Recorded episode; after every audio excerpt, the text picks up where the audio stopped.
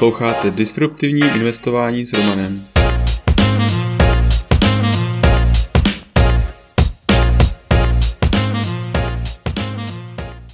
Ahoj, vítám tě v mém podcastu o disruptivním investování. Jmenuji se Roman a jsem softwarový inženýr, investor do disruptivních inovací, bitcoinový nadšenec. Teď už nebudu zdržovat, pojďme na to. Epizoda 64. Cože se to stalo v roce 1971? Odpuste mi prosím na úvod ten lehce vulgární titulek, ale po přečtení článku budete možná mé použití toho slova chápat. Proč se ale právě od roku 1971 brutálně změnila ekonomika a celé fungování světa a následky této změny pocitujeme až do dnes? A je možné, že za to mohla konkrétní událost v tomto roce?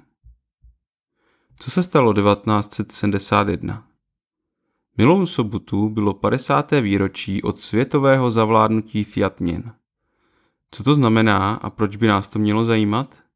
V roce 1971 americká vláda zrušila svázání dolaru se zlatem.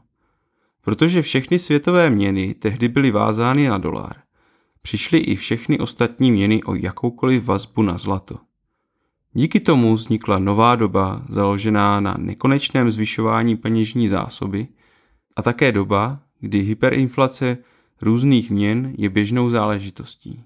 Tuto událost nemůžu ignorovat už jen proto, že inflace je jedna z věcí, která mě vlastně donutila začít investovat.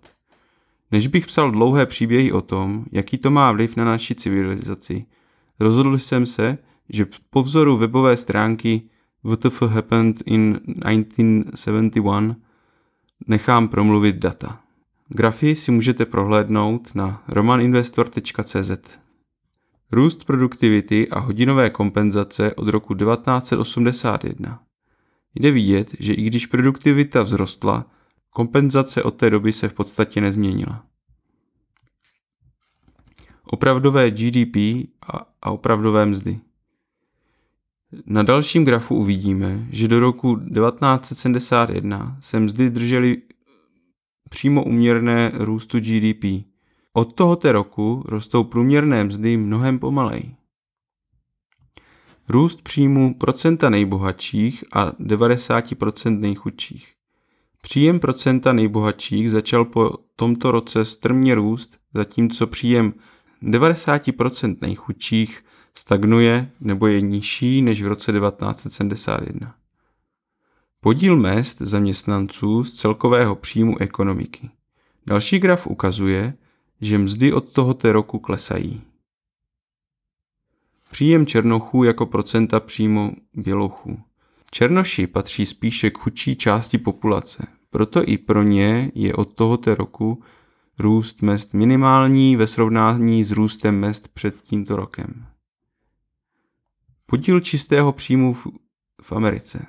Od roku 1971 se zvyšuje rozdíl nejbohatších od nejchudších, tedy 0,1% nejbohatších si polepšilo přibližně o 20%, zatímco ostatní přibližně o 10% přišli. Kumulativní inflace od roku 1913 do roku 2015. Součtová inflace roste několika násobně rychleji než od roku 1971. Přitom dochází k obrovskému znehodnocení úspor. Index spotřebitelských cen v Americe. Index spotřebitelských cen je v podstatě cena, za kterou si můžeme koupit košík běžných potřeb.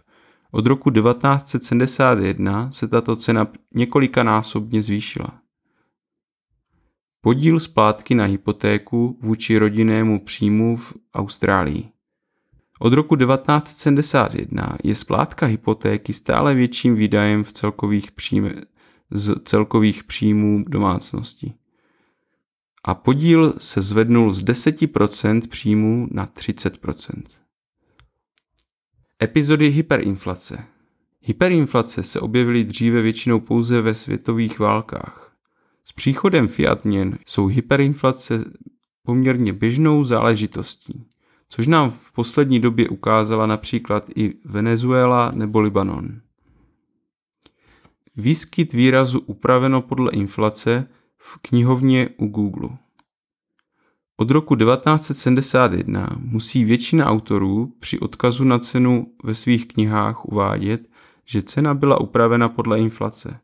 Protože inflace je tak velká, že bez jejího započtení do, do statistiky je celá statistika špatně. Krachy měn Po roce 1971 prudce narostl počet měn, které prodělali nějaký krach. Hodnota hlavních měn vyjádřená ve zlatě.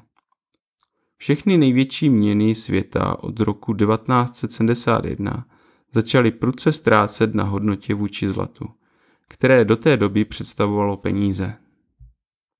Počet zemí z bankovních krizí. Počet zemí, které prochází krizí bankovnictví, prudce stoupl po roce 1971. Jak dlouho trvá naspořit na dům z průměrného platu? Před rokem 1971 stačilo spo, spořit asi 2,5 roku průměrného příjmu pro nákup celého domu. Komentář na závěr. Takže tu máme už 50 let systém, který je založen čistě na vynucování měny státem. Zdat si můžeme udělat obrázek, jaký to má vliv na světovou ekonomiku. V podstatě ti, kteří neinvestují do dobrých aktiv, vždy pouze ztrácejí. To má, za nás, to má za následek, že chudší jsou stále chudší a bohatší jsou stále bohatší. Tato příjmová mezera, pokud se bude pouze zvětšovat, jistě nepřinese nic dobrého. Spíše přinese politickou destabilizaci, hyperinflaci a narušení pořádku.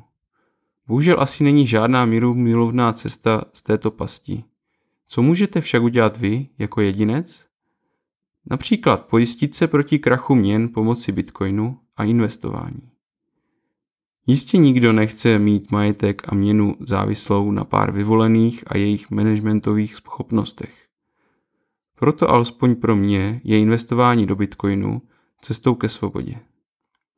Pokud vás toto téma více zajímá, doporučuji si prohlédnout stránku whatfhappenedin1971.com kde jsou všechny grafy, které se nevlezly do tohoto dílu. Ale to už je pro dnešek vše. Tento podcast je součástí newsletteru pro investory, ke kterému se můžete přihlásit na romaninvestor.cz. Služby, které mám rád a používám. BlockFi. Až 6% spoření s Bitcoinem nebo 9% dolaru.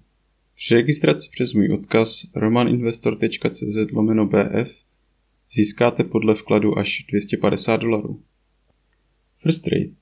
Broker, který umožňuje nakupovat a prodávat americké ETF, akcie, opce a další.